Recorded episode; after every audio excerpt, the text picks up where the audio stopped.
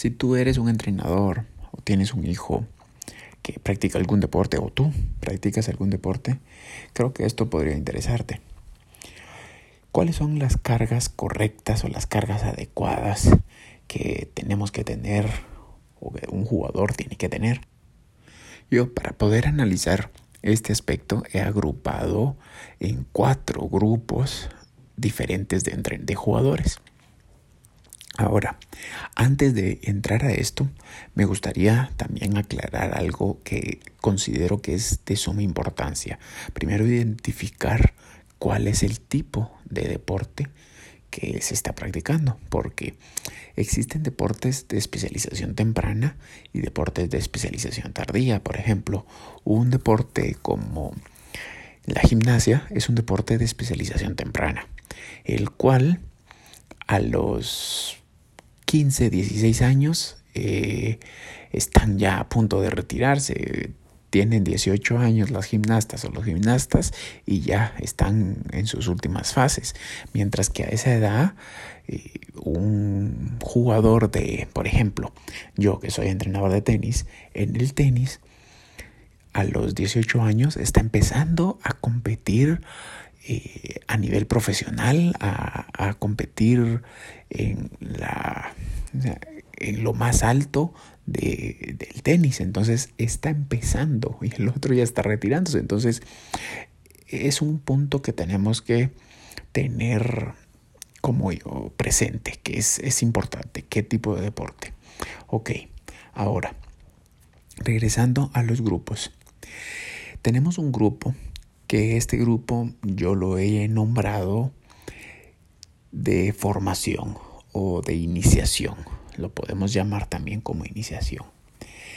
Esto es cuando están empezando y nos vamos a enfocar no en deportes de especialización temprana porque es un poco diferente, pero nos vamos a enfocar en deportes como el tenis, que es un deporte de especialización tardía.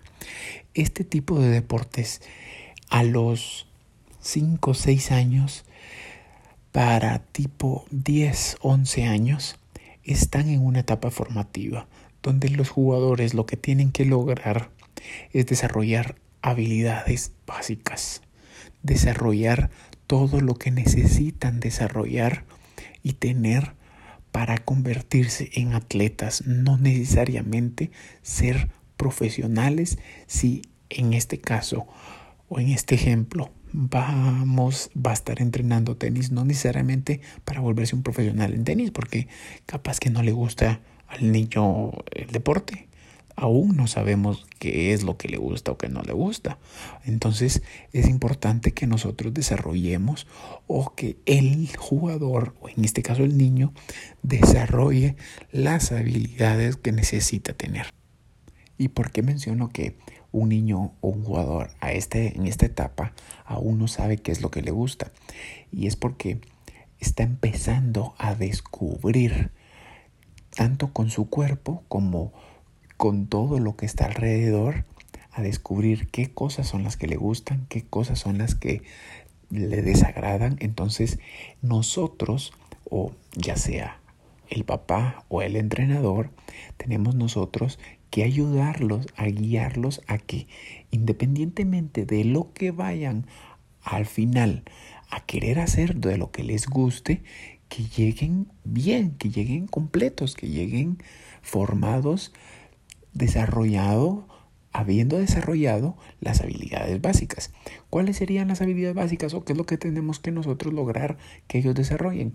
Que logren correr, saltar, trepar, lanzar, agarrar. O sea, son las habilidades básicas, gatear. O sea, hasta algo tan importante que es gatear. Es importantísimo que los niños gateen. Empiezan a desarrollar fuerza en el tren superior con el hecho de haber gateado. Y es importantísimo lo que al final, los beneficios que al final van a tener por esto. Ahora, el otro grupo que yo he llamado como un grupo social. Este grupo es como solo ya por ahí puede ser que estén en una etapa de adolescentes o puede ser que estén en una etapa ya un poco más, eh, más grandes, donde ya ellos identificaron qué es lo que les gusta, tienen eh, alguna facilidad para cierto deporte, se les facilita, pero eh, están, digamos, en este ejemplo, jugando tenis no porque quieran ser profesionales, sino simplemente porque quieren estar con sus amigos, quieren divertirse, quieren pasarla bien, quieren hacer un deporte, quieren pertenecer a un grupo donde están todos sus amigos o están porque quieren pasarla bien, no necesariamente porque quieren competir a nivel profesional dentro de ese deporte. Probablemente practiquen otro deporte que lo hagan o ese lo busquen hacer con la intención de convertirse en profesionales. Entonces tenemos que identificar nosotros qué jugador o qué grupo es el que está. Entonces no necesariamente si nosotros somos papás y porque nosotros queremos que practique tenis, queremos y lo obligamos y lo forzamos y entonces y si no le gusta, si no quiere, si él lo hace solo porque llega a divertirse, o sea, tenemos que nosotros lograr identificar o, nosotros como entrenadores forzarlo y, exigirle, pero si el niño o el jugador lo único que quiere es estar con sus amigos, pasarla bien. Acá ya llevamos dos grupos. Hay un tercer grupo que a este yo le he llamado el grupo de salud o el grupo por buscar un beneficio de salud. Y es por querer hacer ejercicio, por querer... Hay muchos, muchas personas que van a gimnasios o que van a clases de yoga o que van a clases de pilates o van a clases, pero eh, hay algunos otros que van a un deporte, a practicar algún deporte. Van a jugar básquetbol, van a jugar tenis, van a jugar base, pero lo hacen solo con la intención de mantenerse activos, de practicar un deporte que los va a ayudar a tener una buena salud. Y no necesariamente porque quieren ser profesionales, jugadores profesionales. Por ejemplo, si van a hacer natación porque hay algún adolescente o algún que tiene problemas eh, de bronquios donde necesita desarrollar ciertas capacidades en sus pulmones y entonces va y lo y hace natación porque necesita tener una buena salud.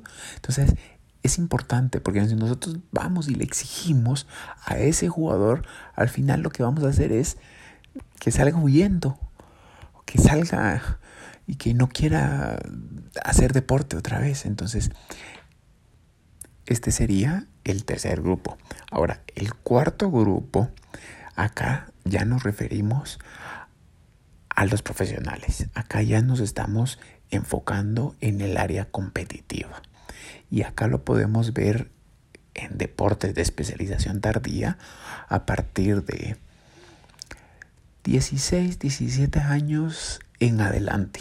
Ahí nosotros ya podemos decir dependiendo también de, del jugador, porque ya como lo mencionamos anteriormente, si el jugador le gusta, si él quiere dedicarse a ese deporte porque quiere ser profesional, entonces las cargas de entrenamiento van a ser cargas totalmente diferentes al resto de los grupos. Entonces es importante nosotros que vayamos identificando en qué grupo pertenece el jugador que nosotros tenemos o nuestro hijo o nosotros, qué grupo pertenecemos. Porque depende de eso las cargas que vamos a tener o las cargas que se tendría que aplicar al jugador. Muchas veces se comete el error de que a un jugador en una etapa de iniciación de 11, 12 años, donde todavía está descubriendo qué es lo que quiere, le metemos una carga como que si fuera un profesional. Y a un profesional, como ya es profesional, le metemos una carga como que, ah, que haga menos, ah, o ahí lo dejamos. Como que nos cruzamos en los niveles de carga que tiene cada jugador dependiendo del grupo en el que se encuentre, ¿verdad? Entonces, acá yo no te voy a venir a, explicar, tenés que eh, dar tanto porcentaje de carga a esto, a lo otro, porque eso ya va dependiendo de el deporte en el que sea uno especialista. En mi caso en el tenis tiene sus cargas específicas, sus picos altos, sus picos de, de descanso, pero ya independientemente del deporte en el que estés tiene su especificidad. Ahora acá mi intención es que nos tengamos presentes los conceptos de en qué grupo pertenecemos o en qué grupo está nuestro hijo o nuestro jugador para dependiendo de esto nosotros poder saber qué tanto le vamos a exigir o qué tanto nosotros podemos aflojar, aguantar, eh, consentir de alguna manera. Y para cerrar todo esto, un concepto que considero de suma importancia, disfrutar disfrutemos en la etapa en la que nos encontramos. Disfrutemos la etapa que está nuestro hijo. Disfrutemos la etapa que está nuestro jugador.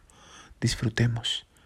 No por querer nosotros ya los resultados o por querer ya lo que nosotros creemos, apresuremos las cosas, porque lo que vamos a, a ganar con esto es de que o nos, en, en el mejor de los casos, salgamos huyendo, ya no querramos hacer más ese deporte o que vengan las lesiones. Por estar forzando, terminamos lesionando a nuestro jugador o por estar obligándolo y que vaya y que entrene, nuestro hijo termina lesionándose.